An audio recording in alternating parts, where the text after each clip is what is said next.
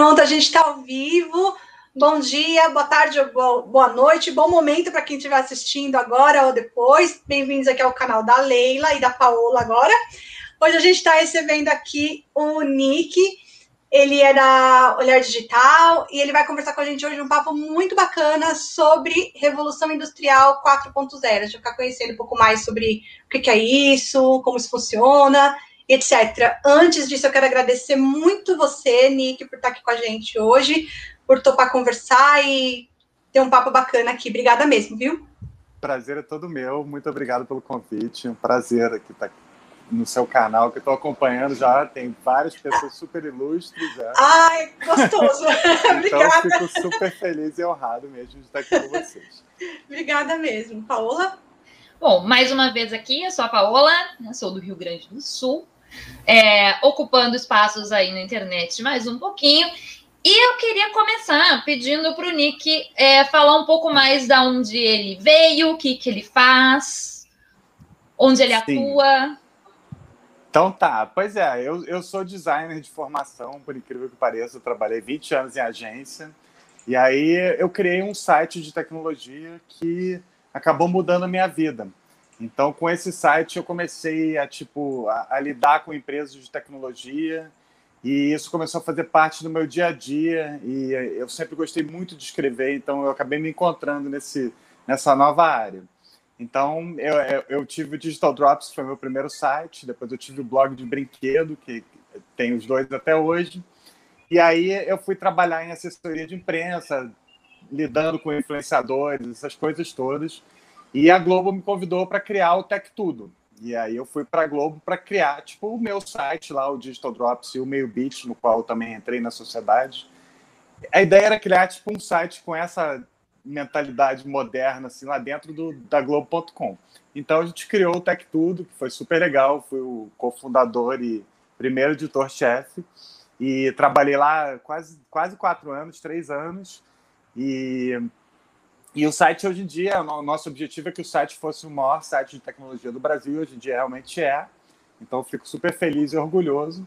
E agora eu tô, eu passei o resto do, do dessa década, digamos assim, trabalhando no meio Beat, que era o meu site, até que eu vendi ele para o Tecnoblog em 2018.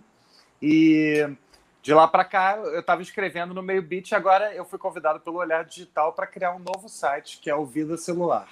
É um site focado em mobile, que só fala de smartphones e tablets e 5G e, e esse mercado incrível que, que, a gente vai falar bastante hoje também.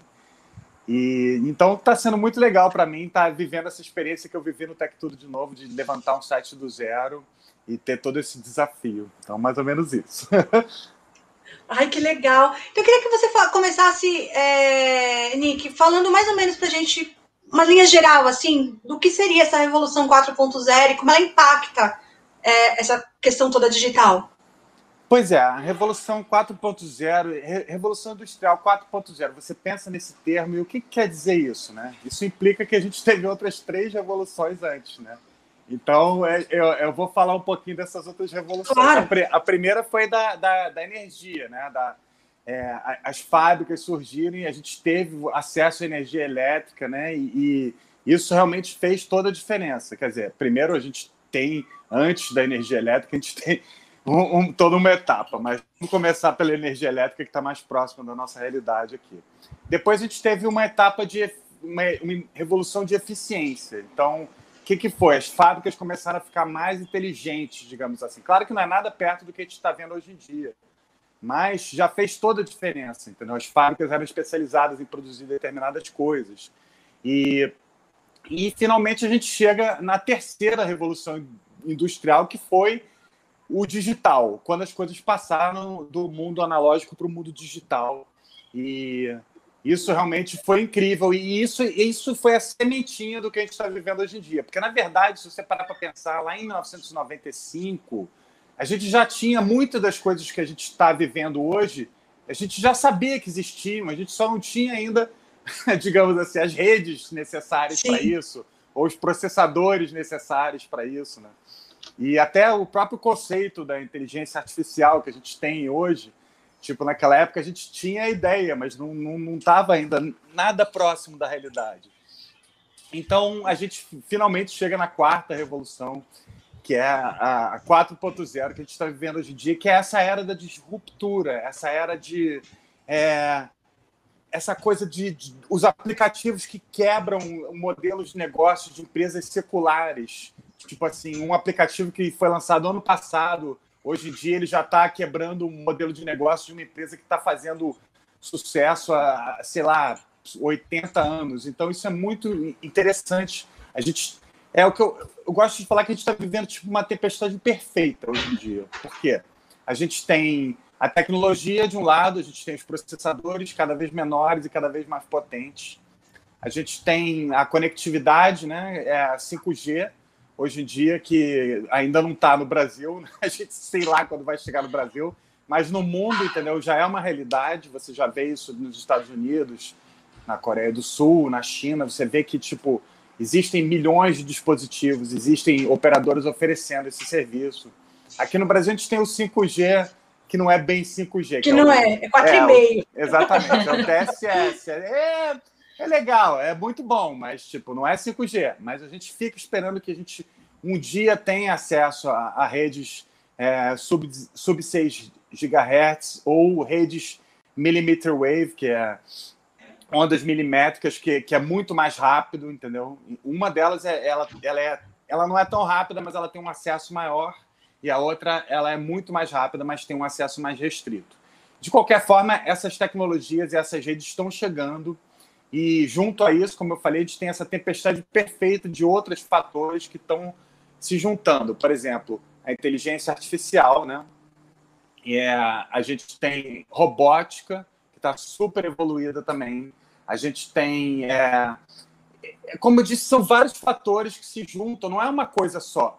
Não são, Sim. ah, pô, tem o Uber, tem os aplicativos, tem o Airbnb que tá. Não, mas tudo bem, mas não é só isso. Eles são, tipo, pequenas engrenagens ou pequenos, pequenas peças de um quebra-cabeça que, que, no final das contas, você tem uma, uma imagem geral. É, em breve, a gente vai ter a 5G no Brasil. Se a gente tiver um leilão 5G aqui, o pessoal é, essas pessoas que estão aí no poder não sabotarem as coisas e as coisas conseguirem fluir, a gente consiga ter os equipamentos da empresa que a gente já tem, tipo, sei lá, 70% da infraestrutura instalada, que é a, a, a, empresa chinesa Huawei, e a gente espera que realmente não tenha. É muito difícil esperar isso no Brasil, mas a gente espera que tenha menos politicagem entendeu? e que as coisas saiam do papel para a gente poder ter esse, esse, acesso né, a essa tecnologia que a gente já vê lá fora e, e, e que vai fazer parte do nosso dia a dia também. Paola? É, a gente já vê isso no nosso dia a dia, mas o que eu observo muito é que tem uma polarização muito grande com relação, é, não só uma questão política da 5G, que a gente vê essa polarização, mas também com relação aos postos de trabalho. Né? A gente Sim. vê uma polarização muito grande nessa discussão. E aí, por um lado, a gente observa pessoas que negam esse processo de transição que já está acontecendo, né? Para a gente não dizer que já aconteceu, é, porque eles acreditam, porque se acredita fielmente que não há um, não, não dá para fazer isso no Brasil, que, que, enfim vai ter uma substituição direta da, da mão de obra. E, por outro lado, tem os grupos que querem essa substituição da mão de obra e que acham importante essa substituição. Mas é muito polarizada essa discussão. E o que você acha dessa polarização toda? Porque a gente vai muito além disso, né? Essa eu discussão acho, é bem mais ampla. Sim. Eu acho que tem essa questão da, da precarização do trabalho e também de até de exploração de, de, de mão de obra barata, né? De, de pessoas é, tentarem ganhar em cima dos outros. Isso é uma coisa bem clara e que existe realmente, que tem que ser é, fiscalizado, vigiado, né? E tem que existir legislações que permitam que essas pessoas tenham seus direitos cumpridos, assim, digamos assim. Agora, eu, assim, eu sou uma pessoa extremamente otimista em relação à tecnologia. Então, eu fico pensando, pô, ah, tudo bem, a tecnologia, ela, ela, ela é disruptiva, ela, ela tira postos de trabalho, mas ela cria outros também. Então, é, isso é tudo muito. É, é, é uma coisa muito. É fluido o negócio. Não dá para a gente falar assim, tipo, existe. A tecnologia vai acabar com todos os empregos e no futuro só robô que vai, vai trabalhar e a gente vai ficar em casa, entendeu? Sem ganhar dinheiro. Não, eu não, não acho isso. Eu acho que sempre vai ter entendeu, espaço para o ser humano. Eu não acho que a inteligência artificial vá. Ela, ela, claro, ela está cada vez mais presente, ela está ocupando mesmo postos de trabalho, mas eu não acho que ela vai acabar com o trabalho do, do ser humano, entendeu? É, é aquela visão tipo que as pessoas têm da inteligência artificial e, e do e da tecnologia como uma coisa extremamente negativa e que vai acabar com o ser humano, eu não, não compartilho dessa, dessa, dessa visão. Eu acho que, pelo contrário, eu acho que a gente, cada vez mais, as pessoas estão tendo mais noção é, do, do impacto que a gente está causando no planeta e, e, da importância que, que tem, por exemplo, uma renda, uma renda universal, né? alguma, alguma solução que possa permitir que as pessoas vivam com dignidade, como foi ano passado com o auxílio emergencial, que criminosamente o pessoal acabou né, no meio de uma pandemia, mas eu acho ainda que esse tipo acabou, tipo de né? coisa. É, exatamente. Ainda não acabou a pandemia, mas acabou o auxílio, né? E os outros que se virem, mas dinheiro para aprovar a emenda não falta, né? Pra, né? Enfim, é, não, não, dá nem para a gente entrar nessa seara, isso a gente vai passar o tempo inteiro falando disso. Mas eu acredito realmente que a tecnologia ela, ela, é, a nossa, ela é a nossa aliada. E, poxa, a gente vai ter sempre postos de trabalho. E por mais inteligentes que as fábricas sejam, por mais automatizadas que elas sejam, sempre vai ter um espaço para o ser humano ali. É, é, eu, pelo menos, acredito nisso. Eu não, não, não vejo a coisa dessa maneira tão draconiana, digamos assim. Ai, nossa, eu juro que me dá um alívio quando você fala desse jeito, desse, desse seu otimismo. Eu vou entrar de novo um pouquinho mais nisso que a gente está tá falando, mas antes, eu queria te perguntar uma coisa que, assim, para mim, como leiga mesmo, essa relação sobre o 5G. Porque a gente ouve falar muito do leilão do 5G, o leilão da Rual, e não sei o quê. E no que exatamente esse 5G impacta de forma prática? O que, a gente, por exemplo, poderia ter nesse momento que a gente não tem e com a chegada do 5G vai ser possível, na prática, assim? A gente vai ter mais. Não é tipo nada mágico, não é uma coisa assim que é totalmente incrível que vai explodir nossa cabeça. O que é é muito rápido. A gente vai ter acesso a velocidades absurdamente rápidas tanto no smartphone, entendeu? quanto até no computador, se a gente ligar ele numa rede 5G. É, hoje em dia a gente tem acesso a redes rápidas no Wi-Fi, claro, mas tipo, dependendo da sua conexão de casa, você pode acessar redes bem rápidas, mas o 5G ele vai, ele vai permitir, não é só a velocidade também, é a questão de estar conectado o tempo inteiro. Então, digamos assim, é, imagina, é, você tem é, internet das coisas, por exemplo. Hoje em dia a gente tem a casa da gente está toda conectada, não não toda conectada, mas você tem uma lâmpada conectada, você tem tipo um assistente pessoal que você fala Siri, Alexa e não, Alexa, não é com você, fica tranquilo. é. Fique logo ah, eu, eu, vejo, eu vejo Alexa, eu lembro das coisas do tanto. Me dá medo da Alexa. Sim. É, a, a, a, isso eu acho muito legal. Esses assistentes digitais, eles estão com a gente o tempo inteiro. Eles, eles podem ajudar realmente a gente a, a, Sei lá, você acaba usando sem nem pensar, sabe? É uma coisa meio, tipo... O, o mais legal da tecnologia é isso. É quando a coisa fica, tipo, sem... Não, não tem ruptura. É uma coisa que você está usando e está sendo incrível. E você nem está pensando muito naquilo. Então, o 5G é mais ou menos isso. Mais ou menos isso. Você vai estar conectado o tempo inteiro uma velocidade absurda e você não vai nem se preocupar com isso, você não vai estar nem pensando nisso. Você não vai estar pensando, putz, ai, agora não está pegando aqui, não consigo acessar meu Twitter ou sei lá, não está entrando o vídeo que eu quero ver aqui que é importante eu assistir do trabalho. Não, vai estar tudo acontecendo em tempo real o tempo inteiro, entendeu? E isso, isso dá uma possibilidade maior da gente aproveitar melhor toda essa coisa do IoT, da, da internet das coisas, de tudo estar tá conectado se tudo está conectado e tudo está com uma velocidade incrível, você tem, tipo, uma maior flexibilidade para fazer o que você quiser, entendeu? Você não precisa ficar pensando muito nisso. A coisa simplesmente. Tinha um slogan da Apple que antigamente que era assim: é, é simplesmente funciona. E é isso. A melhor da tecnologia é isso. Quando ela simplesmente funciona, você não tem que ficar preocupado, entendeu? Se vai funcionar ou não. Ele simplesmente está funcionando. Não sei se eu respondi a sua pergunta, Lê. Não, respondeu tranquilamente. Paola?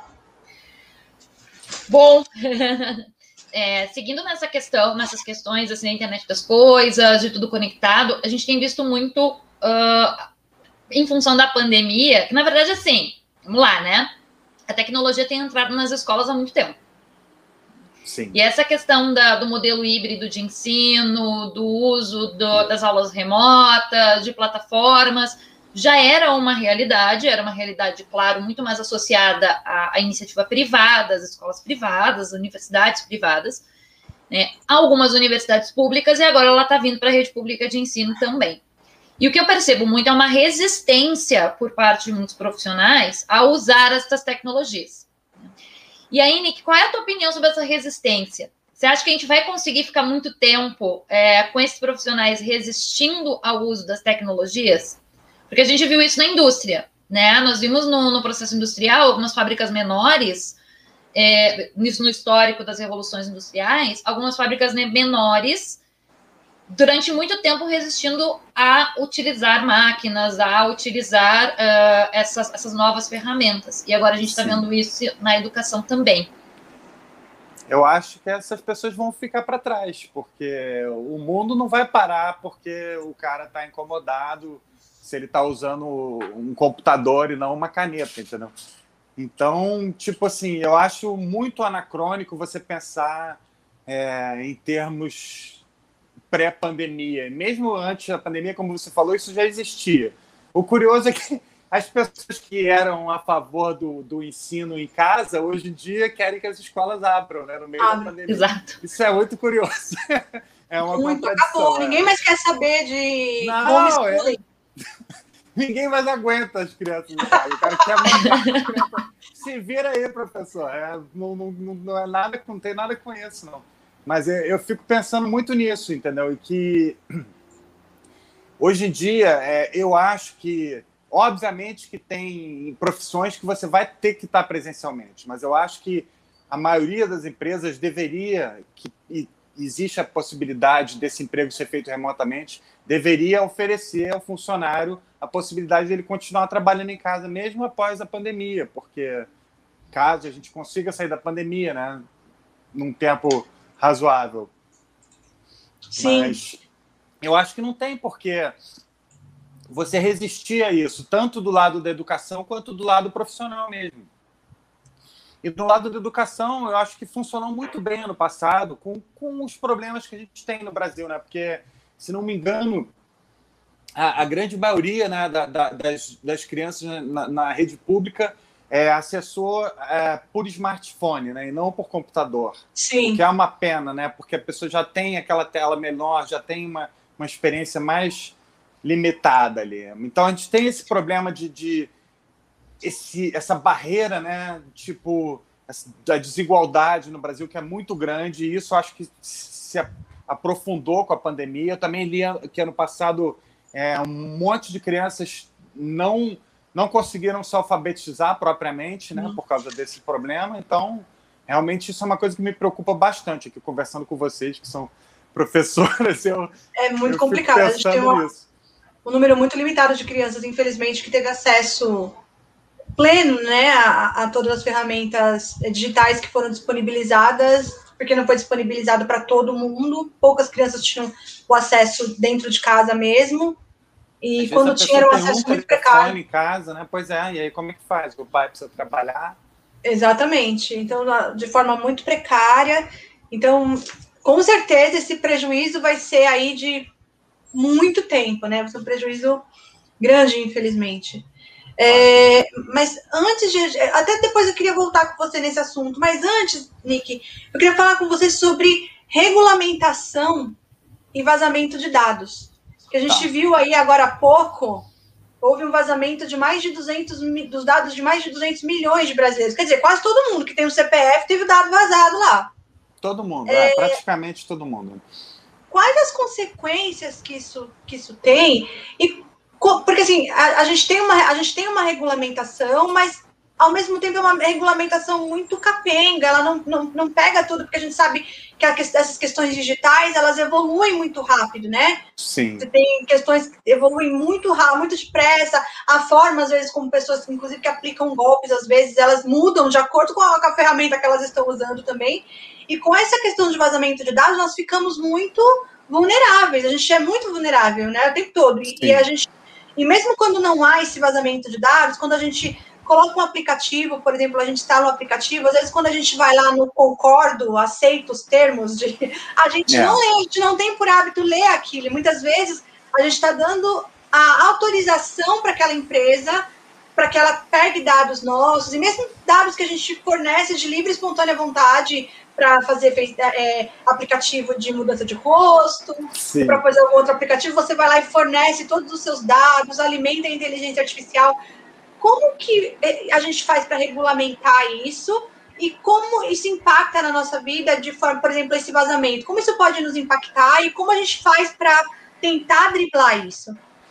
Pois é, a questão do vazamento ele nos impacta diretamente, porque provavelmente o meu CPF está lá, o seu também, o da Paola também. E de posse de um CPF e, e do nome da pessoa, você pode fazer todo tipo de falcatrua você pode pedir um cartão de crédito falso, você pode abrir uma. Um, uma conta no banco. Exatamente. É muito complicado. É abrir conta no banco ainda mais complicado, mas sabe, você pode fazer uma série de coisas que, tipo, online, assim, que. Pegar empréstimo nesses bancos Exato. de empréstimo. Então é, é, é, inacreditável que isso tenha acontecido no Brasil, mas também, ao mesmo tempo, também como não ia acontecer, né? Essa zona que a gente veio para tudo quanto é lado. E em relação à legislação, eu acho que isso devia ser punido de uma forma. É, lá nos Estados Unidos, eles tratam isso de uma forma, tipo, muito, muito séria. Eles levam isso muito a sério. E, e, eu acho que no Brasil a coisa tinha que ser mais assim também. A, a legislação ela devia ser mais focada nisso, em, em você pegar esse tipo de pessoa que está fazendo, comercializando dados pessoais de outras pessoas e, e, e ir atrás com toda a severidade. Agora você está falando dos aplicativos que já é um outro problema, é um outro nível de problema, né? Então a gente pega empresas tipo o Facebook, assim, que basicamente vivem de vender informações e dados pessoais dos usuários para empresas. E, e pô, pô, nem, nem que você não ache isso errado, você, você pode entender qual é a lógica deles. Eles estão vendendo, tipo, o produto, eles sabem o que a pessoa gosta e tal. Mas não é só isso. Você pega, tipo, casos como do Cambridge Analytica, você vê que pô, o Facebook influenciou nas eleições de 2016 nos Estados Unidos, influenciou nas eleições de 2018 no Brasil. O WhatsApp, que também é do Facebook, teve um papel fundamental né, na eleição de 2018 aqui no Brasil. Então, tipo, é muito complicado mesmo, não é fácil. É, você falou, às vezes a gente olha lá e nem sabe o que a gente está lendo e clica em concordar. Pior, às vezes a gente lê tudo, concorda e eles estão pegando mais coisas do que está dizendo ali. Isso é que eu acho ainda mais grave, sabe? tipo, tem coisas por baixo do pano, entendeu? Por baixo daquilo ali tudo. Por exemplo, até bem pouco tempo atrás, o Facebook podia pegar todos os seus dados e, e, e vender tranquilamente no, se você usasse o, o, aplicativo deles no iPhone.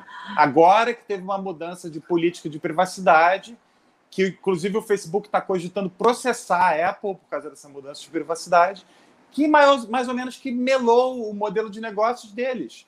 Porque, é claro, eles ganham dinheiro de várias outras formas também, Sim. óbvio. Mas isso aí é um ponto fundamental como o Google. Google, qual é a maior fonte de renda do Google? É anúncio, né? O AdSense. Então, o AdWords, né? Que, que na verdade é o AdSense para quem recebe o AdWords para quem paga.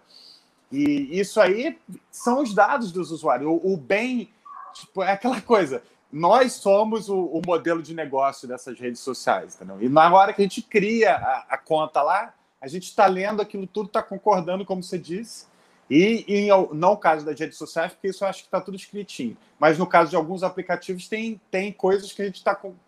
nem sabe que está concordando que estão sendo feitas ali, na falcatrua mesmo. Nossa, isso me deixou, me pegou muito.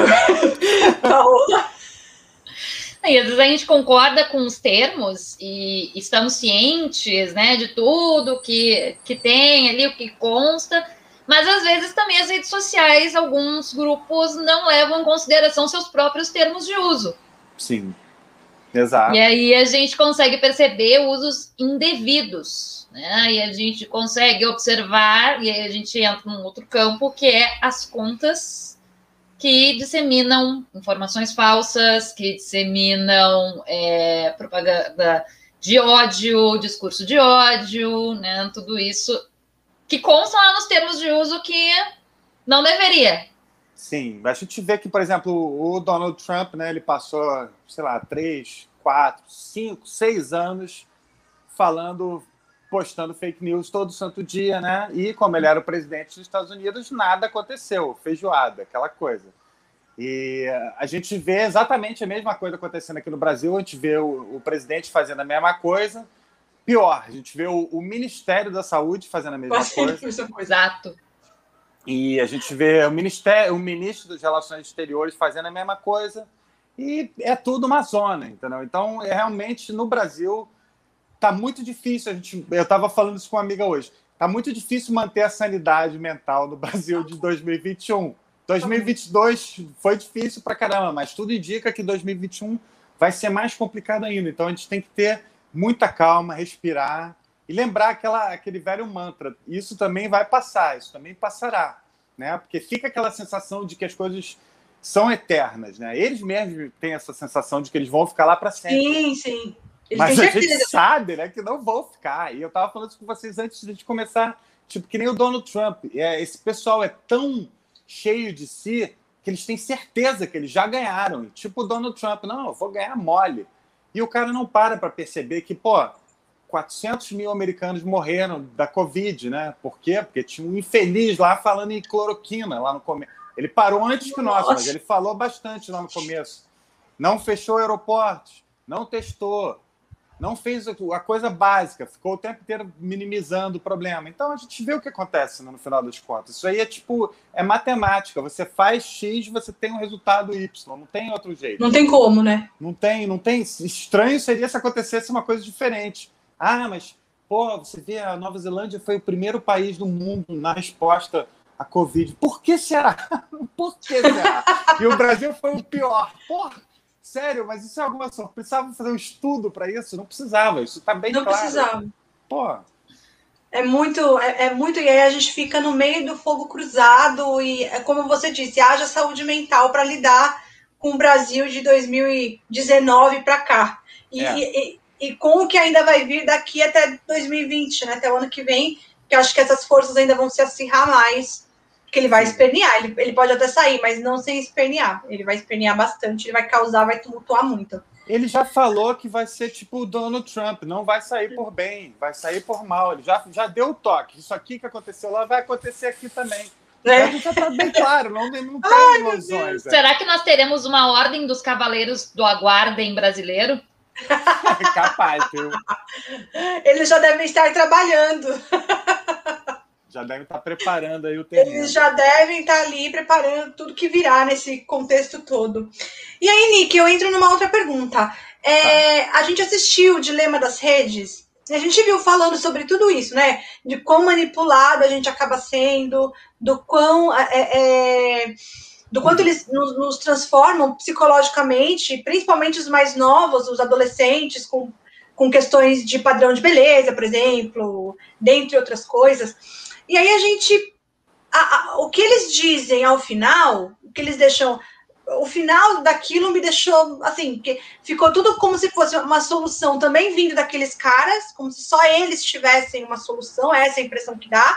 Ou então que a gente tem, porque assim, se eles sabem, se eles sabiam que estava tudo isso sendo feito, sendo engendrado e colocado em prática, por que eles não fizeram nada também para ajudar a mudar o movimento? A outra coisa é que, então, tá, a gente, isso aconteceu, a gente foi meio que cúmplice, a gente se, se acumpliciou disso, então nós temos a solução, mas que eles também não dizem qual é naquele documentário, eles deixam meio que, ó, universo. Eu joguei o universo e sair. E a outra é, opção que eles nos dão é sair das redes. E aí, no caso, eu esqueci agora o nome do cara que tem até o livro, pra gente Sim. sair das redes agora, da gente desligar as redes. E aí, o que, que a gente faz? Porque, assim, é, é, o lance das redes ele é meio que um caminho sem volta. Você vai falar para o meu filho, por exemplo, para minha filha. A minha filha, nem tanto que minha filha não entra em rede nenhuma ainda. Ela tem só 11 anos, ela não tem nada. Não tem, não tem WhatsApp, não tem Instagram, não tem Facebook, ela não tem nada porque eu não deixo. O meu filho tem, mas como ele não foi muito viciado, não, não entrou cedo, ele não é tão viciado. Mas não tem como eu virar para ele agora e falar assim: olha, filho, zero. Não tem como. Mesmo a como. gente mesmo a gente, que a Paola estava trazendo para a gente, a gente como professor, a gente também teve que se apropriar das ferramentas para poder trabalhar, não tem como sair. Então, como a gente se livra disso? Ou como a gente faz um melhor uso dessas redes, Nick?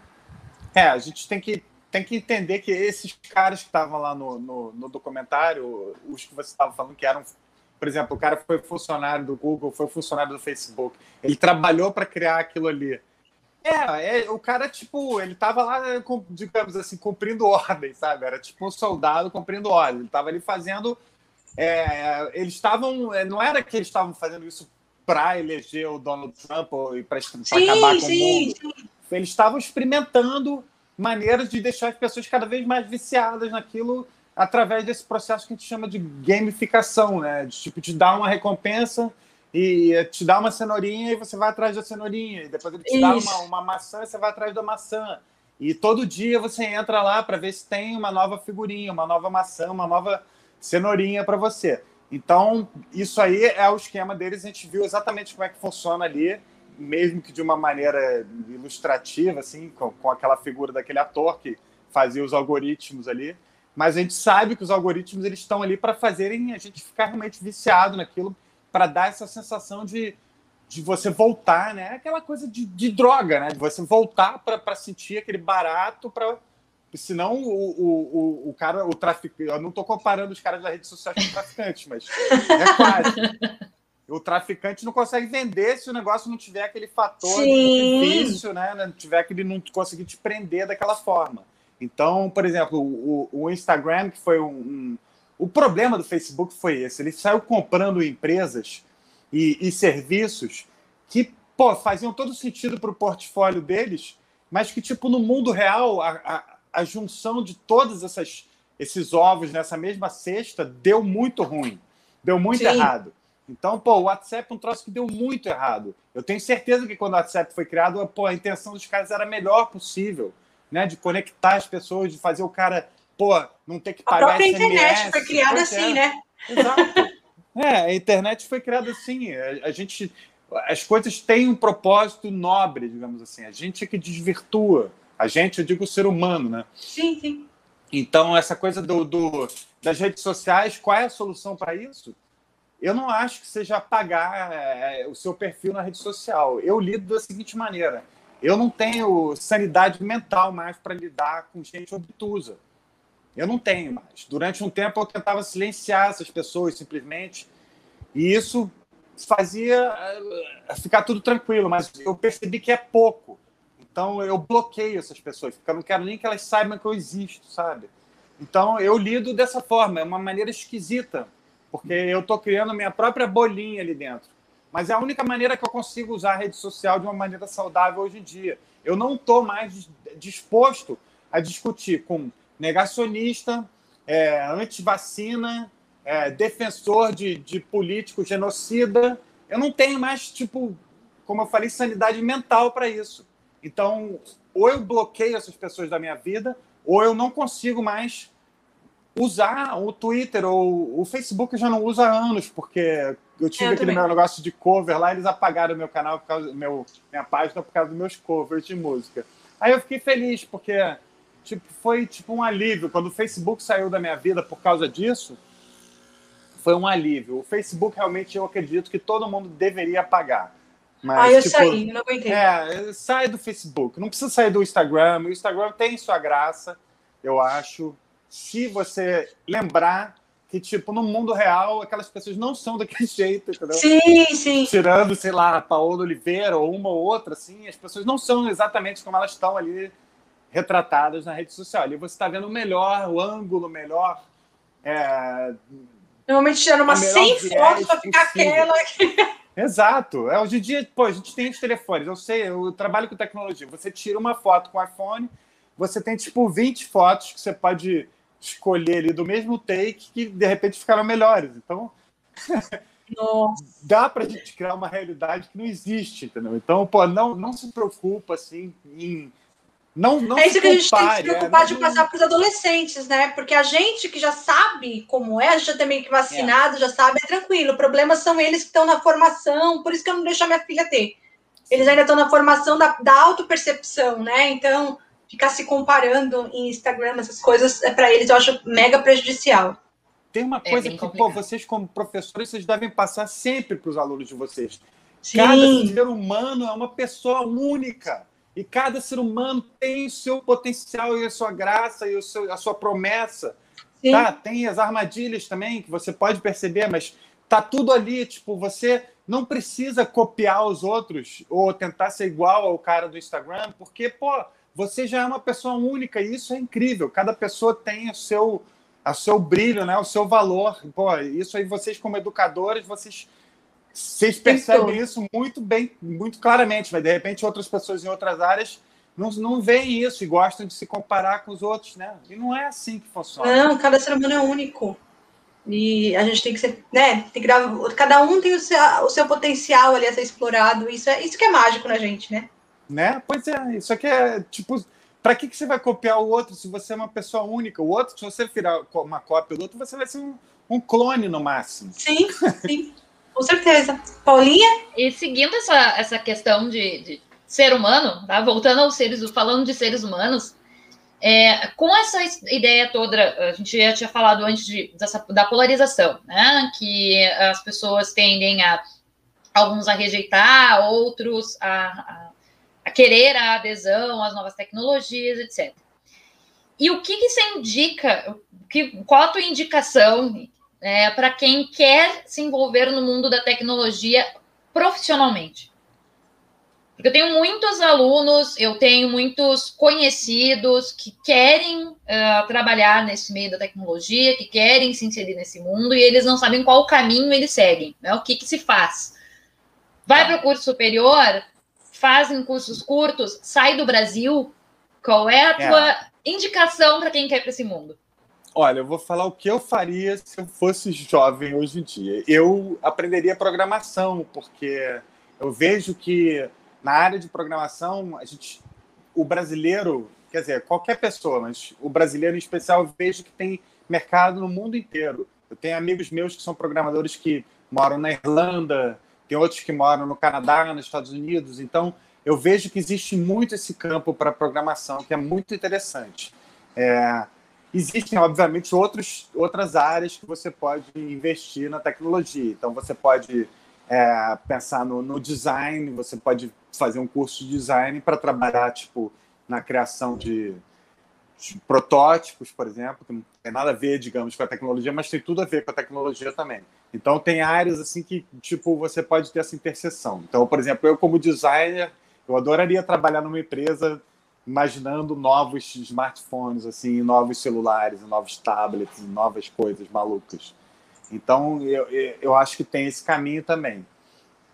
E fora isso, entrar numa faculdade técnica de, de, de, de sei lá, de, de tecnologia de processamento de dados, enfim. Tem, tem vários caminhos aí que você pode tomar, mas depende, assim, de, de, de para qual lado você quer ir. Eu, se eu fosse para algum lado hoje em dia, eu iria para o lado da programação, que eu acho que, tipo, é aquilo é, assim como a gente tem pô, Netflix, e HBO e, e, e, Prime Video, e cada vez mais vai ter que ter gente escrevendo roteiro para fazer série, para fazer filme, para poder alimentar esses caras. Hoje em dia a gente tem cada vez mais aplicativos né, sendo criados e a gente vai precisar de programadores para criar esses aplicativos. Então, fazendo essa analogia que eu acho que a gente tem, tem muito, muita demanda por programador hoje em dia e vai ter cada vez mais. Logística também entra nisso aí? Logística também entra se você não for, tipo, especialista em logística, que nem nosso ministro da Saúde, assim. Assim, claro. A gente está vendo que não fazer como especialista em logística, Sim. né? Já tem uma é. aula magna do que logística, não fazer. A gente está tendo todos os piores exemplos, mas com certeza entra, porque você vai ter, tipo, é, uma cadeia de distribuição, vai ter que pensar como é que você vai distribuir aquilo, como é que vai fazer um lançamento é, de um produto em escala nacional, vai, qual vai, quais vão ser as áreas as, os locais onde esse produto vai funcionar melhor. Então... Ai, que ótimo. Isso, isso eu perguntei bem por uma questão pessoal, porque meu filho acabou, vai fazer agora, acabou de entrar no curso técnico para logística, tá. perguntar, né? Porque... Ah, eu, eu, acho que sim. Eu posso até estar falando besteira, mas eu acho que sim. Eu acho que tem, tem, tem seu espaço também. Ai, que bom. E aí, Nick, aproveitando que, retomando um pouquinho do que a gente falou lá no início, você tá. falou de uma, de uma coisa bem é, otimista, que você vê com muito otimismo em relação, inclusive, ao mercado de trabalho, essa questão da inteligência artificial e da quarta revolução industrial. Aí eu vou entrar com um contraponto que é o seguinte: é, a gente está vivendo num modelo de capitalismo cada vez mais, com maior concentração de riqueza na mão de poucas pessoas poucas pessoas com uma concentração de renda muito grande.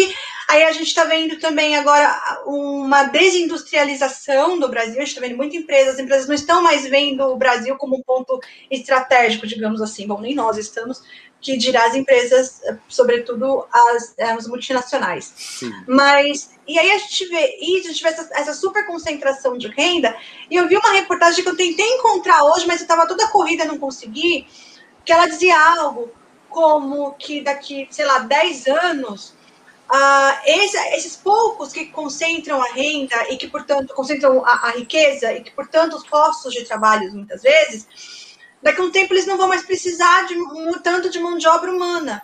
Porque a gente teve, como você falou lá no começo, a gente teve a primeira, a segunda, a terceira revoluções industriais, que também retiraram postos de trabalho à época, também tornaram trabalhos obsoletos, mas que elas conseguiram, numa velocidade maior, reintroduzir essas pessoas ao mercado de trabalho numa velocidade um pouco maior, as pessoas conseguiam retomar. E hoje a gente está vendo que a velocidade com a qual, com as quais os, alguns postos de trabalho desaparecem e para essas pessoas acompanharem e se requalificarem para poder entrar no mercado de trabalho, essa, de, aumenta essa, essa, esse tempo, né? Sim. Como, a gente, como fazer com isso? Porque a gente sabe que, nem você estava falando, né, sobre a proposta de renda básica universal. Na Europa, isso é, ah, já está começando a ganhar falas no parlamento, nos parlamentos de lá e tal. Aqui no Brasil, ainda pouco se fala nisso, nessa preparação, porque a gente sabe que quanto mais a tecnologia entra, o que mais você precisa de mão de obra qualificada. Sim. Estudar para poder trabalhar e tal. E os empregos que vão ser é, banidos, eles vão ser muito mais empregos que exigem menos qualificação. Muito embora também existem empregos é, que exigem qualificação, que também que vão também ser. Vão, é, com certeza. Né? Tinha uma calculadora, não sei se ainda tem, uma calculadora na Folha de São Paulo, que você digitava lá a profissão e eles davam um percentual de possibilidade do seu emprego ser automatizado. Assim, tinha, tinha, tinha advogado que era mais de 90%, professor, no nosso caso, Paulo, 84% de chance da nossa profissão ser automatizada. Então, como, como lidar com isso? Porque a gente sabe que, partindo desse pressuposto, vão ser uma massa de trabalhadores que vão ficar desempregados. E como que a gente faz com isso? Eu acho que, por exemplo, a profissão de, de professor não está ameaçada por isso, porque as pessoas não vão querer aprender com, com inteligência artificial. A não sei que você, tipo, tá, tem apps que você aprende Sim. coisas de inglês, é muito legal, mas pô, aquilo não substitui um curso, não substitui um professor. Pois é, é muito difícil isso, não é, não é a mesma coisa. E é, voltando para a sua pergunta inicial, é, eu acho que realmente existe essa questão, existe esse, esse medo, é, isso é uma coisa real. Eu acho que a, a, renda universal é sim uma solução tipo a longo prazo que, que vai funcionar. Eu acho que vai ser implantada. Eu acho que as pessoas que têm horror a isso, elas veem, enxergam a coisa muito de uma maneira como se as pessoas fossem vagabundos, entendeu? Se dando bem em cima dos outros, quando na verdade é o Estado, entendeu? Devolvendo para a pessoa uma coisa que ela já deu para o Estado, entendeu? Aquela riqueza toda do Estado, ela vem das pessoas. As pessoas trabalharam para criar aquela riqueza para o Estado, ah, a não ser, tipo, obviamente, recursos naturais, né? Sim. Mas, mas pô, o resto, então, os impostos que te pagou a vida inteira. E eu acho que isso é uma coisa totalmente aceitável e, e para mim não me incomoda em nada. Que as pessoas recebam, sim, uma ajuda para viverem com dignidade.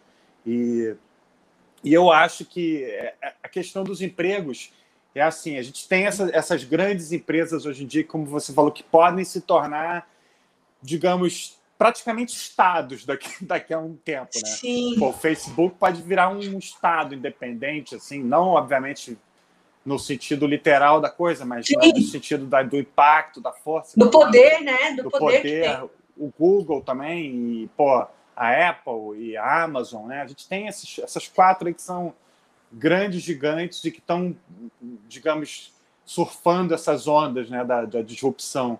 Então, eu acho, primeiro, que essas pessoas, como você disse, elas precisam, vão precisar cada vez mais de gente qualificada né, para poder trabalhar lá e, e, superar as outras, né? Porque, na verdade, a gente está vendo aqui uma, é uma corrida de ratos entre um e o outro, assim. Então, Sim. é um quer superar o outro.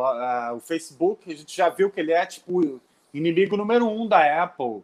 E, a Amazon também tem uma rivalidade imensa com o Google.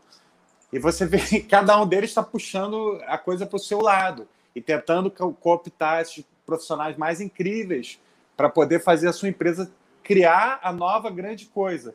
Porque se a gente parar para pensar, como é que tudo isso que a gente está vivendo aqui começou? Hoje em dia, dessa mini- mini- miniaturização. Nossa, eu- desculpa, gente, eu sou meio disléxico, às vezes a palavra sai errada. Mas, tipo, em 2007, assim, o, o, o Steve Jobs foi o ano que o meu filho nasceu, meu filho mais novo. Lançou o iPhone. E o iPhone ele deu essa, essa quebrada no, no mundo da tecnologia e também na maneira como a gente lida com, com os aparelhos.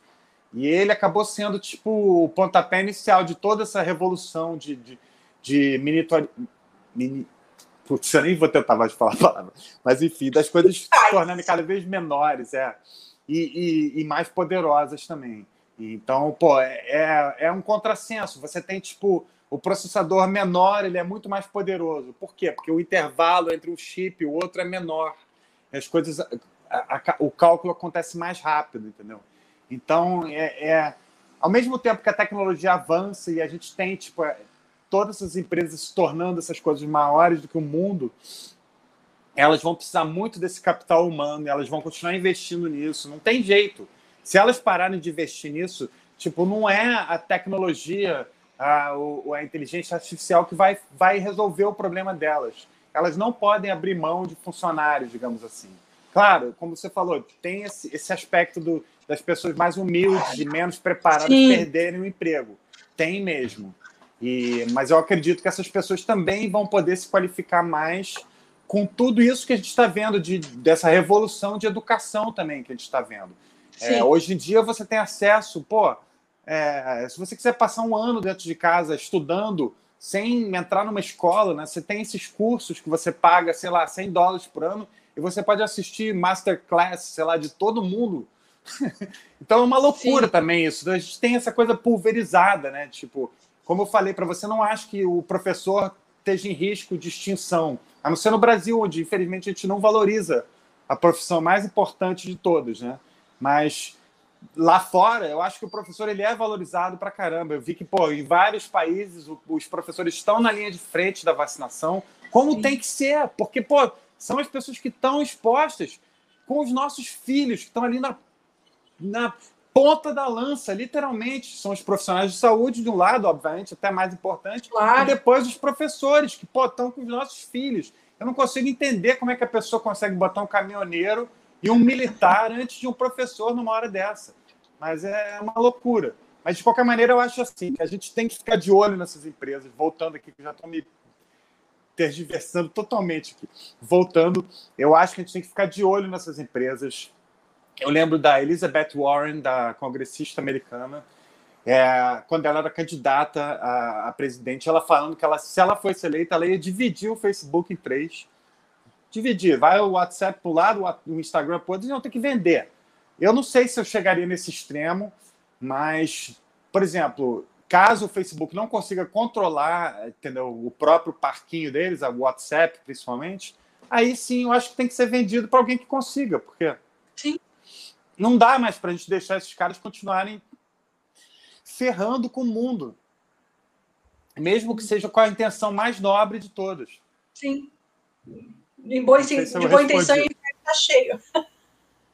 Exato. Essa, essas empresas monopolizam, né? Um mercado que ficou monopolizado. Não adianta a gente querer dizer que não, não existe isso, que é. Existe sim. Né? Podem até ter outras, outras pequenas empresas surgindo, mas ainda assim, monopólio central, a gente sim. sabe de quem é. Né? Uh, e vindo para o Brasil, Nick, um pouco, é, o Brasil tinha né, uh, projetado num fórum econômico uma agenda Brasil né, para a indústria 4.0. Tá. E aí ela previa a liberação assim, de milhões uh, via BNDES, via Banco da Amazônia, né, para incentivar a, a, esse processo no Brasil. E aí agora o que a gente está vendo, na verdade, é um desincentivo. A gente está vendo o contrário acontecendo no Brasil. É. Algum outro lugar do mundo, além do Brasil, está fazendo, está dando esse passo para trás? Olha, eu acho que não nessas proporções assim abismais que a gente está dando, porque aqui você vê que, por exemplo, no final do ano passado a, a Mercedes foi embora do Brasil, é uma montadora que está aqui há décadas. Esse ano a Ford foi embora do Brasil, é, perdeu-se lá não sei quantos mil empregos. Eu estava vendo que a é, indústria de, de o turismo de, de negócios, de eventos aqui no Brasil, que é uma indústria imensa, também teve um prejuízo monumental. Então, eu acredito que no Brasil o que acontece é o seguinte: a gente tem as piores pessoas possíveis no, pior no comando. Momento. É. E aí é, volta para aquela tempestade perfeita que eu falei lá do começo, mas no começo era a tempestade perfeita boa, que eram as coisas que a gente tinha para dar certo, né? O, o a, a revolução 4.0. A gente tem a nuvem, a gente tem os smartphones, a gente tem inteligência artificial, a gente tem robótica, a gente tem processadores cada vez mais potentes e mais rápidos. Tudo isso é maravilhoso. É a tempestade perfeita do bem. Aqui no Brasil, a gente tem a tempestade perfeita do mal, que são as pessoas incompetentes, desonestas, corruptas e, e tipo, obtusas mesmo. Então, você vê, pega o mundo inteiro, você vê que existe é, o Acordo de Paris, por exemplo, o, o existem vários né, benefícios sendo oferecidos para governos que se preocupam com o meio ambiente, né? E que a gente tipo virou as costas totalmente para isso nos últimos dois anos, como os Estados Unidos fizeram nos últimos quatro anos. O que hoje em dia, se você parar para pensar, é jogar dinheiro no lixo, é rasgar dinheiro, é pegar dinheiro de pô, tinha ONG é, norueguesa que estava botando milhões aqui no Brasil e o governo simplesmente falou não quero, não quero fica com esse dinheiro aí. O meu dinheiro que me interessa é aqui de, desse, dessa outra galera aqui. Então, isso aí me preocupa bastante. Eu acho que a gente está vivendo no Brasil um momento sem precedentes. Eu nunca vi nada parecido. Eu, eu sou velho, então, eu, eu quando eu, eu, me entendi por gente, gente estava na meio da ditadura, tinha presidente Figueiredo. Eu não me lembro de nada parecido com o que a gente está vivendo hoje em dia, de descalabro que a gente está vivendo. Não sei. É, o, que vai acontecer no futuro, se a gente vai conseguir se livrar disso rápido ou não, mas eu acho que, como a Leila falou, eu acho que as coisas tipo não, não vão voltar ao normal tão cedo. É, a gente tem que estar preparado para isso. A gente está vivendo realmente no Brasil a pior, o pior cenário possível. E é aquela coisa, a gente sempre fica pensando, pô, não tem como piorar, né? Não tem como esses caras piorarem, mas aí, pô, tem uma live, tem uma declaração, o cara vai lá e, pô. Tem. E piora, entendeu? E o, o cara ofende nosso maior parceiro comercial.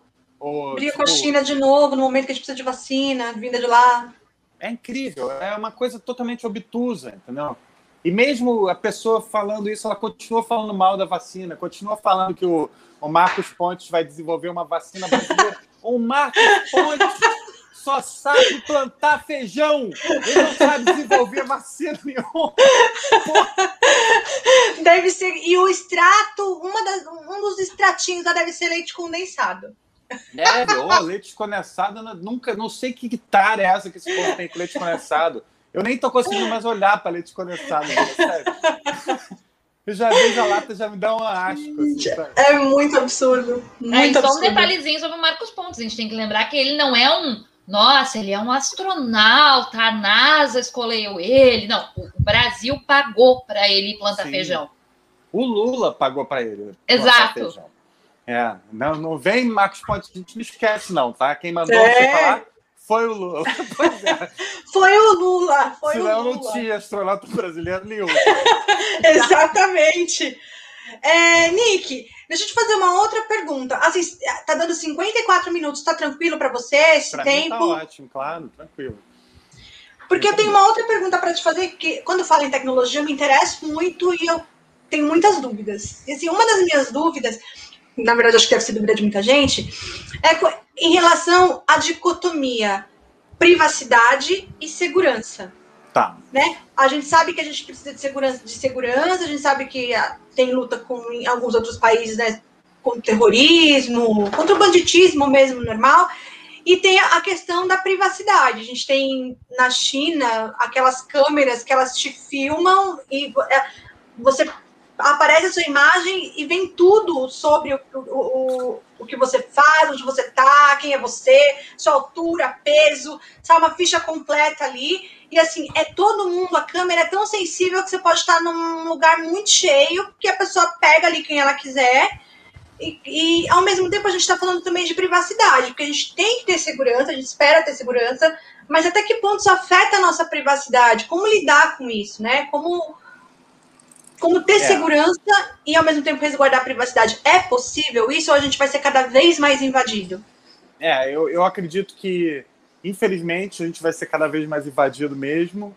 É, eu acredito que você viver num estado totalitário que nem a China, né, uma ditadura comunista, vamos falar, botar os pingos dos is, deve ser uma coisa horrorosa, entendeu? É, é, você vê que mesmo pessoas tipo bilionários, tipo o Jack Ma lá, o cara da, do Alibaba, o cara, se o cara sair um pouquinho. Sumiu, do, ele sumiu e já. Não, opa, cadê? Já, já, tinha gente falando que ele tinha morrido. Então, se você, tipo, sair um pouquinho do, do roteiro, os pessoal vem atrás mesmo, não tem jeito, entendeu? E isso aí independe de outras coisas, gente. Não estou falando mal, obviamente, de chinês aqui. Ah. Eu adoro a China, tenho um carinho enorme pelo país. Agora, isso aí é, é, é inegável. Eles lá têm problemas seríssimos de, de direitos humanos, né? E, e essa questão da, da, vigilância sobre a população é muito séria. Em relação a isso, a gente tem alguns exemplos do, de coisas que podem ser feitas. Por exemplo, a cidade de São Francisco, na Califórnia, eles simplesmente baniram o reconhecimento facial. As, as autoridades não têm direito de é, usar essa tecnologia para identificar suspeitos, por exemplo. Não, não pode ser feito isso na cidade. É uma lei e, e não acontece. E a gente também tem outras, outras coisas interessantes. Por exemplo, na Inglaterra, eu sei de uma turma que eles usam maquiagem e usa, usa acessórios no rosto assim para disfarçar e, e não são reconhecidos pelas câmeras. Então, eles podem protestar tranquilamente sem serem reconhecidos. Então, também tem esse outro lado assim, de você tentar burlar a tecnologia. Burlar. É. Mas é, a gente tem exemplos, por exemplo, eu, eu, acho que foi no Sri Lanka, não estou lembrando agora direito, na Índia talvez, que a gente teve dois exemplos. Um, que eles usaram o reconhecimento facial para encontrar crianças desaparecidas, que foi uma, um exemplo positivo maravilhoso. E depois eles usaram a mesma tecnologia, a polícia, para identificar manifestantes e prender os caras depois. Então você tem tipo muito essa, essa questão, essa balança entre os benefícios e os malefícios dessa tecnologia específica de reconhecimento facial. Né? É, no, no, lado pessoal assim do, do, do consumidor, né, a gente está usando isso para fazer pagamentos. Né? Todo mundo que tem um iPhone consegue fazer um pagamento com reconhecimento do rosto, mesmo, pelo menos antes da pandemia, né, que agora é mais complicado, mas então acho que essa tecnologia para o consumidor ela é, ela é positiva ela tem esse, esse lado de melhorar a segurança dele, mas tem que ser vigiada, assim, como é que as autoridades fazem uso disso, né? É, eu gosto muito dessa ideia de São Francisco de ter simplesmente banido esse tipo de tecnologia. E aí, tipo, é, é meio que fica a lei para todo mundo, vale para todo mundo. Existem Sim. outras maneiras de você identificar os criminosos, como as pessoas identificaram os criminosos durante séculos antes de inventar essa tecnologia. Né? Então, eu acho que não precisa cair nesse mundo de todo mundo está sendo observado o tempo inteiro do grande irmão, né, de George Orwell. Sim, sim. Paulinha? Não, fiquei pensando nessa coisa da gente ser observado o tempo inteiro, porque na verdade nós somos observados o tempo inteiro, né? O tempo todo. É, é só a gente expressar o tempo inteiro. A gente, o nosso celular ele está divulgando a nossa localização o tempo inteiro. O tempo todo. Não desabilitou, ele está fazendo isso para todos os para o Google, para o Facebook, para todo mundo. Então tem, tem esse. Tem dois lados, né, Paula? Tem o lado. A glória e. Tudo, né? Graça. Pois é. Tudo, tudo. Sim. Tem mais alguma pergunta, Exatamente. Paula? Vou passar para ti, Leila. Então eu tá. Então caramba aqui, né, gente? Não, olha, tá, eu, assim, eu acho que é um dos Deixei melhores papos. Falarem direito. É um dos melhores papos que a gente está tendo, assim, desde que, de, desde que iniciei o canal, eu tô amando. Daí estava conversando mais ainda aqui com você. É, a minha dúvida, a, a, minha dúvida, eu prometo que eu vou fazer a última, porque já deu uma hora, eu tô com medo de te prender demais. Não, eu tô tranquila. Mas assim, a gente é, a gente tem, por exemplo, essa, essas tecnologias, esses, esses aplicativos, essas coisas, por exemplo, como a, a Deep Face, Deep Web, que a gente tem o Bruno Sartori aí, que faz vídeos maravilhosos, deep, colocando. Deep, deep fake. fake. Deep é. perdão, deep fake, é isso mesmo. né, que a gente tem o Bruno Sartori, que faz esses vídeos maravilhosos. Maravilhoso. o, com o Bolsonaro que a gente dá risada pra caramba, a gente se diverte, mas eu rio e depois eu rio um pouco de nervoso, porque eu falo, meu. Eu lembro que quando ele começou a fazer isso, era, ainda dava para você perceber bem que era uma montagem, né? Que era uma deepfake. Mas os últimos, as últimas coisas que ele tem feito não tá muito perfeito. E a Sim, tendência é. é que isso se aperfeiçoe ainda mais.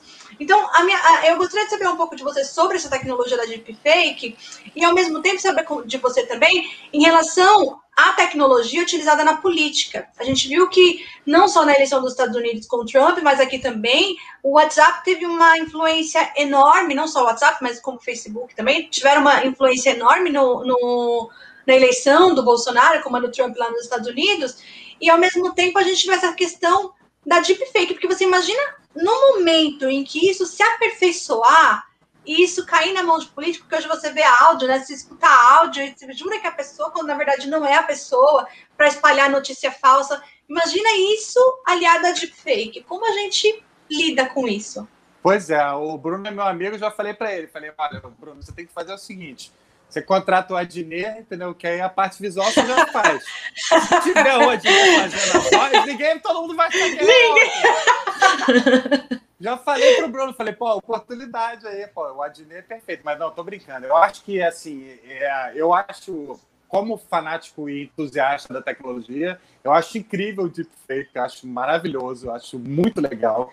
Acho que, como tudo, né, é uma ferramenta que você pode usar para o bem como o Bruno está fazendo, ou, ou para o mal, né? Por exemplo, botar o rosto de uma atriz famosa, entendeu? Para poder simular uma, um, um, vídeo, enfim, ganhar dinheiro. Acho que isso aí existe esse lado também que é muito preocupante, mas eu acredito que vai ser sempre possível a pessoa que trabalha com isso, pelo menos, identificar, entendeu? O, o Bruno, por exemplo, ele, ele sabe exatamente onde é que estão as pegadinhas do sistema, entendeu? Então, por mais que, sei lá, pessoas leigas que nem eu, assim, eu? não consigo, é, que nem nós, não consigamos identificar de primeira, é, mesmo assim, num futuro, que obviamente isso ainda não chegou, né? A gente consegue identificar de primeira, mas é claro que a tecnologia ela vai evoluindo e daqui a pouco a gente vai olhar e vai falar, caramba, não tem diferença nenhuma. Mas tem, tem uma diferençazinha. E se você olhar aquilo com um software específico, você vai perceber certas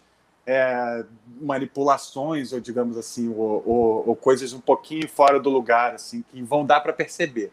Mas realmente é, é, bem preocupante. A gente tem esse, esse lado do, dessa ameaça, né, da no, a nossa privacidade, mais essa ameaça à nossa privacidade. Mais essa, mais essa, só mais uma. E os games, Nick? Qual o futuro dos games? Porque, gente, é cada gráfico que você olha assim, você entra na história, já parece filme, não parece. Sim né? É. Eu nem estou muito ligada em videogame. O, o, que eu joguei foi aquele. O que eu joguei junto com meu filho, porque eu gostei muito da pegada do videogame, eu, eu adorei. Aquele me pegou, foi aquele Become Human. Hum, muito legal. É, é, muito bom, porque você tem que fazer as decisões, e cada decisão que você toma influencia no final do, no final do, do jogo. E aquele eu achei muito bom, Sim. aquele me engajou. Mas o que, que você vê aí no futuro dos games? O que, que a gente pode esperar? É, tem uns cinco anos mais ou menos que eu, sei lá, vi uma E3 dessas e falei, caramba, os jogos ficaram perfeitos. E, obviamente, de lá para cá, evoluíram, assim, muito. Né? Teve uma evolução de, de anos-luz, assim, de cinco anos para cá. E então eu acho o seguinte, é que nem a tecnologia, não dá para a gente falar, olha, chegamos naquele ponto que está perfeito, agora não vai mais, não tem mais como ficar perfeito. Não existe isso em tecnologia. Sempre vai ficar mais perfeito, sempre vai ter um processador mais poderoso, sempre vai ter mais memória. Aquela quantidade que a gente acha infinita de memória hoje em dia, daqui a, sei lá, 10, 15 anos vai ser motivo de riso mesmo, porque é assim que as coisas funcionam. E isso também é a graça da tecnologia. Por causa disso que as coisas se tornam mais baratas e, e que as pessoas podem ter acesso à informação, né, a, a, a, esses aparelhos que, por exemplo, antigamente muita gente não tinha. Né? Antigamente era uma coisa super exclusiva. Você tinha um computador dentro de cada casa e era uma coisa tipo para pessoas muito ricas. Hoje em dia, o que, que é um, o que, que é um smartphone? É um computador. É mais Sim. poderoso que aqueles computadores lá que eu estou falando. Então, tipo, né, um, um smartphone ele é mais poderoso que o computador que levou o homem para a Lua. Então, a gente tem todo esse poder na nossa mão e tem que saber como usar, né? Então, eu fico pensando, cara, vai ter jogos cada vez mais incríveis. É, a indústria fala... dos games, é, ela já passou a indústria de entretenimento, ela já dá mais dinheiro. Eu acho que com a pandemia isso vai se acentuar ainda mais. É, eu acho, eu não sou daqueles que acham que o cinema, cinema de rua acabou, não mas certamente está tomando uma paulada aí em 2020, 2021 que ninguém estava esperando, né? Sim. E já era uma coisa que não estava tão bem antes, então é uma indústria realmente que está tá em apuros. Mas, tipo, os games, não. Os games, eles estão muito bem. Só? E, tipo, as pessoas estão cada vez mais tempo dentro de casa. Pois é.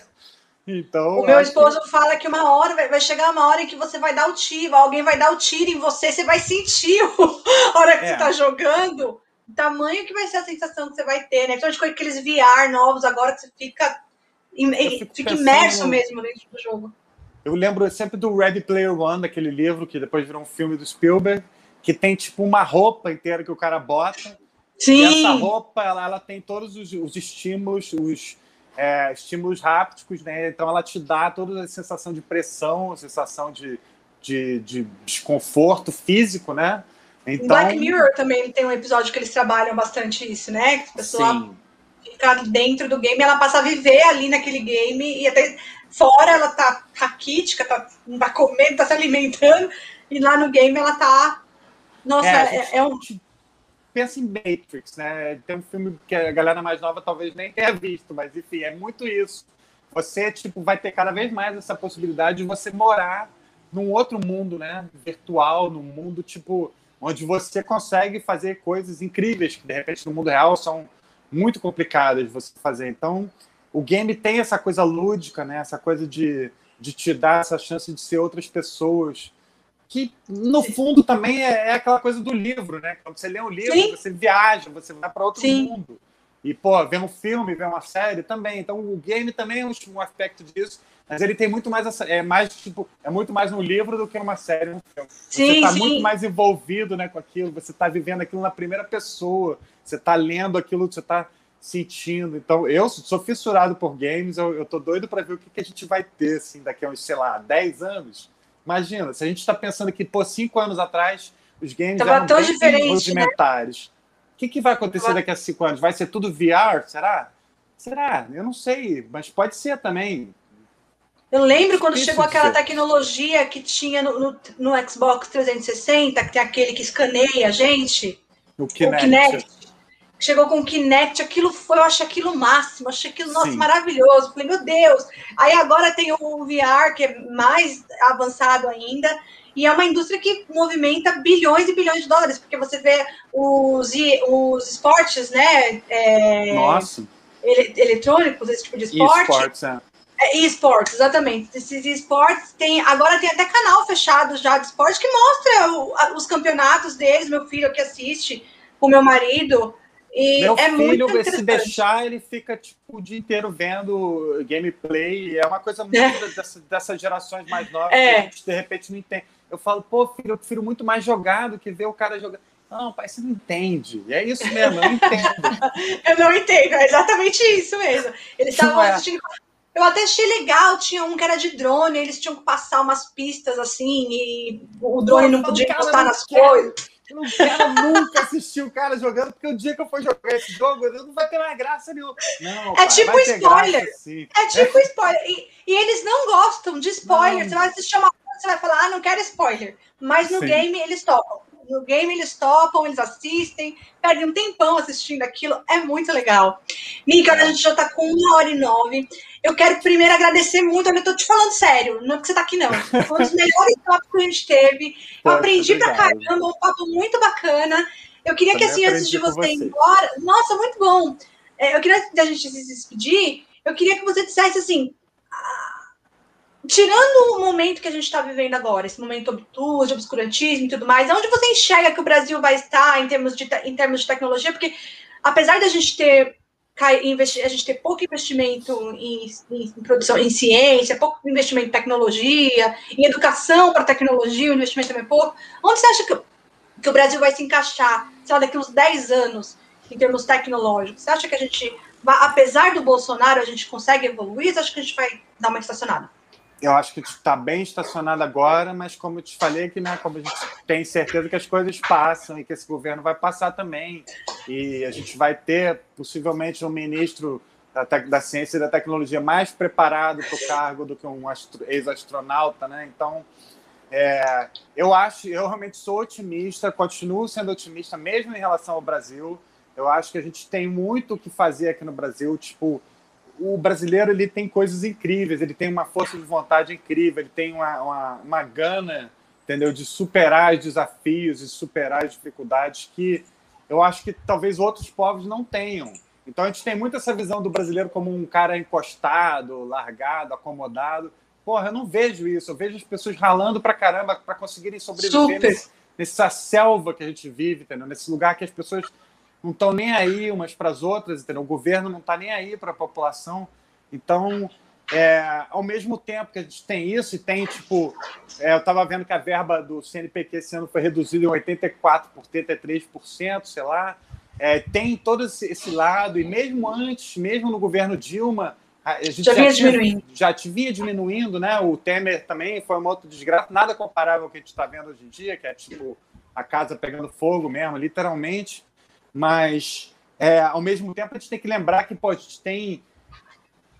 Agora mesmo, no meio da pandemia, a gente tem dois exemplos incríveis, que são a Fiocruz e o Butantan. Né? Butantan. O Instituto Butantan são institutos, são, são, são organizações seculares tipo, e super voltadas para o bem-estar da população e incríveis, onde se é, gera tecnologia de, de primeiro mundo, né? E ao mesmo tempo a gente também tem grandes universidades, tipo a, USP, a Unicamp, eu tenho certeza que eu estou esquecendo várias outras, mas pô, a gente tem ciência de altíssimo Ponto, nível né? sendo feita no Brasil, pois é.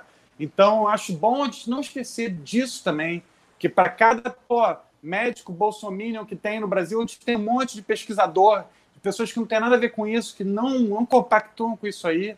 E mesmo dentro lá do Ministério da Saúde, a gente sabe que tem um monte de funcionário de carreira muito legal, que é por isso que as coisas podiam ser muito pior, né? A tem gente está tentando, pô, né? A gente tem a pior resposta do mundo para a Covid, segundo o, o, o, instituto lá, que eu não estou lembrando o nome. Beleza, mas imagina como é que seria essa resposta inteira se não tivesse pessoas dentro do ministério, tipo, trabalhando contra esses chefes malucos os concursados, quando chega para parar de se demonizar funcionário público, os concursados, não só no, no, Ministério da Saúde, como também no meio ambiente, que estão tentando Exato. ali. O IBAMA, pois é. E, e outra coisa, essas pessoas, é, a pessoa fala mal de estabilidade de emprego, né? Se não fosse estabilidade de emprego, essas pessoas tinham dançado todas e a gente tinha dançado junto. Então, tipo, Sim. vamos parar um pouquinho de, de atirar no nosso próprio pé e pensar que, pô, essas pessoas não são encostados. É, pesquisador não é vagabundo, é um cara que está pensando, porra, como é que vai resolver um problema, pandemia do futuro, um problema seríssimo que vai, vai assolar o Brasil, é, questões agrônomas, questões é, de tudo quanto é tipo que a gente pode pensar, de biotecnologia, de, enfim, é, é fundamental que a gente invista. O, o Brasil só vai sair desse buraco que a gente está se a gente investir maciçamente em educação, mas é tipo investir uns 20, 30 anos, assim, sabe? Não é um governo só, são vários sim, governos. Sim. Tipo é Lula, Lula começou, pois é, a coisa tem que continuar. não pode parar quando entrar um outro presidente, tem que ser uma coisa tipo apartidária. E aí a gente, se a gente conseguir fazer isso, a gente vai conseguir, sei lá, daqui a 20 anos, estar tá num, num, num patamar, não estar tá no patamar que eles estão, porque eles já estão num outro nível, mas conseguir fazer esse, esse salto incrível que a China deu e que a Índia Sim. deu também, países com uma população gigantesca e muito ferrados economicamente, que conseguiram se reinventar e, pô, a China está bombando hoje em dia, ela é um país comunista, mas também é capitalista, e você vê tipo, é meio ganhando muito dinheiro, tudo que é fabricado no mundo praticamente na China. na China. Agora a Índia, ela está correndo atrás também, eu já sei que a Índia tem muita coisa tecnológica que está saindo da China, que está indo para a Índia, tem, tem, tem fábrica indo para a Índia, tem fábrica indo para o Vietnã, porque a China, por incrível que pareça, está começando a ficar mais cara, porque aquela mão de obra barata deles está começando a virar mão de obra especializada, super especializada. Então, tipo, começa a ficar, de repente, mais barato você fabricar na Índia do que fabricar na China. Aquelas coisas do mundo moderno, né? Sim. É, difícil até entender, mas é isso. Sim. Então, eu acho que é, é, a gente tem que lembrar isso. O brasileiro tem valor, tem muito valor. Ah, beleza, mas, pô, 58% votaram naquele traste lá. Cara, beleza. Mas hoje em dia só 30% que apoiam ele. Então, essas pessoas que votaram nele, paciência, entendeu?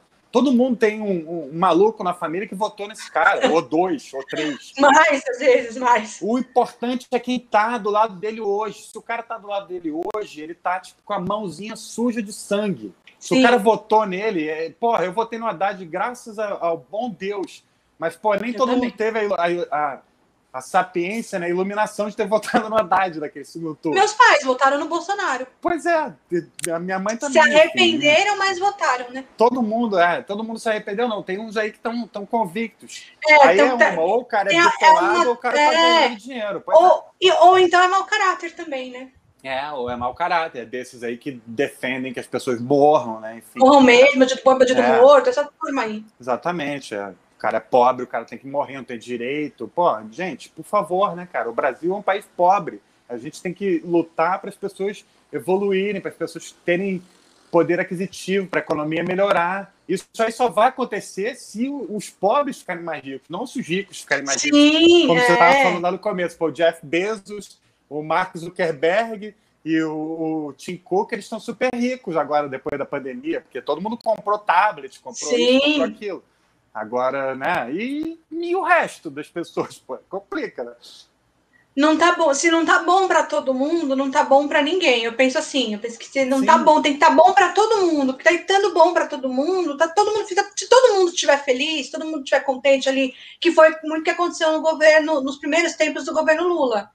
Todo mundo é. começou a ter acesso às coisas e foi ficando bom para todo mundo. Né? Os ricos ganharam para caramba também, porque nunca ganharam tanto, os bancos continuaram Sim. ganhando e os pobres com os que e a gente aqui da classe trabalhadora com o nosso quinhão conseguindo ter acesso à nossa casa própria, conseguindo ter acesso à faculdade, que é, foi muito importante a introdução, né? Mudou-se o perfil da universidade, né? Nesse período. Sim. O, o meu pai dizia, cara, e, e, eu acreditava nele, eu, eu acho que ele tinha razão, que o, o, o Brasil, tipo, funciona ele, ele, funciona naturalmente. O governo não pode atrapalhar. Se o governo atrapalha, aí a coisa desanda, como a gente está vendo que está desandando há tanto tempo, né? Há, sei lá, cinco é. anos. Não é só de agora. De forma tão rápida, é uma destruição agora, tão rápida, é. né?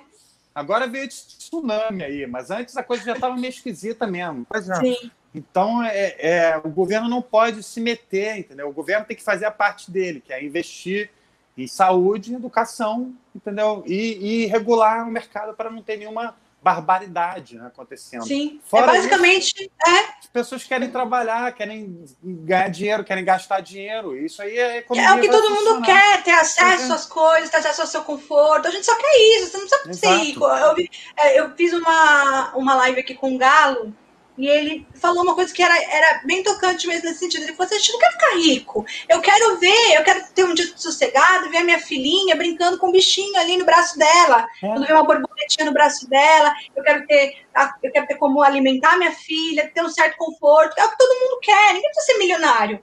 Ninguém quer ser milionário, na verdade. Você quer ali o seu conforto, você viver bem, para você ver seus filhos vivendo bem, é isso que a gente quer. E é isso que está sendo negado, é isso que, as, que, uma parte da nossa elite, da nossa classe média, não, não querem que a gente faça, né? Não querem que pois todo é. mundo tenha. Coisas que são direitos, que são encarados por eles como privilégios, que eles querem manter como privilégios e não negando o direito da maioria, né?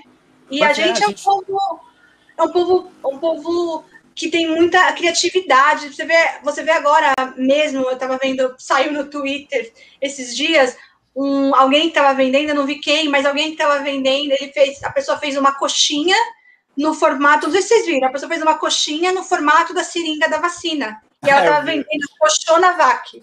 Era a Cochonavac. Ao mesmo tempo, você vê como fizeram a, a- o fizeram um funk sobre o Butantan, aquilo bombou também, outra Sim. criatividade que a gente tem. Então, a gente tem tudo para dar certo. Só basta que alguns que não querem esse esperneio aí sai fora. E aí a gente Pois se dá é. bem. Exatamente. A gente tem que se livrar desse- dessas ervas daninhas aí, digamos assim, com todo respeito às ervas daninhas, e, e- e limpar esse nosso jardim aí, porque vai florescer, cara. O Brasil tem.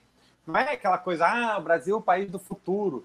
Não, a gente tem que começar o futuro agora, porque senão não vai ter futuro nenhum.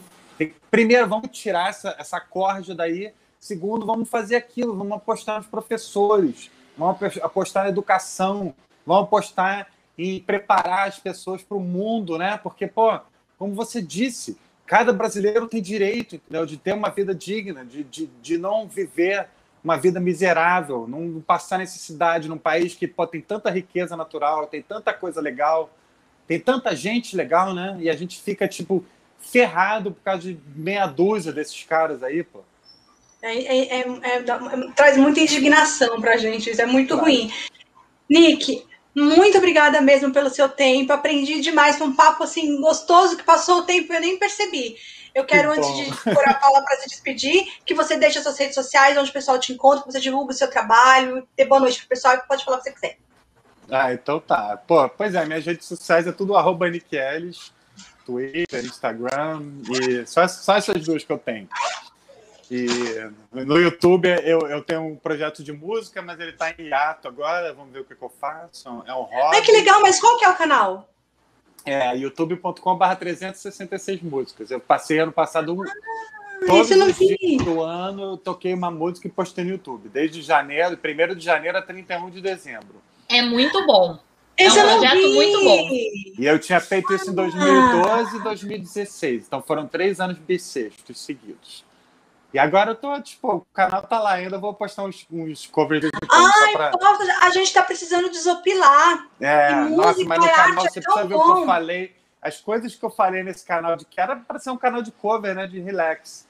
Mas as, as xingamentos que eu fiz lá para tudo isso que você está dizendo, você nem imagina. É, é não, mas é, é, é importante também quando você tem um lugar para falar, falar mesmo, mas é bom também a gente ouvir, né? Eu adoro É. música.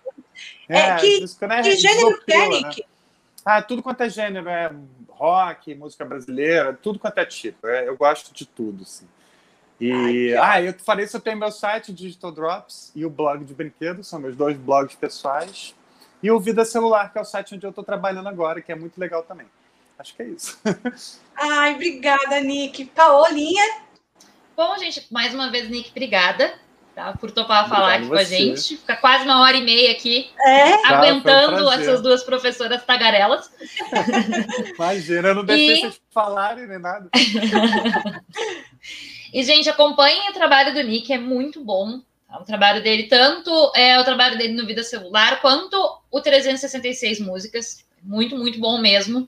Então, Legal. acompanhem nas redes sociais.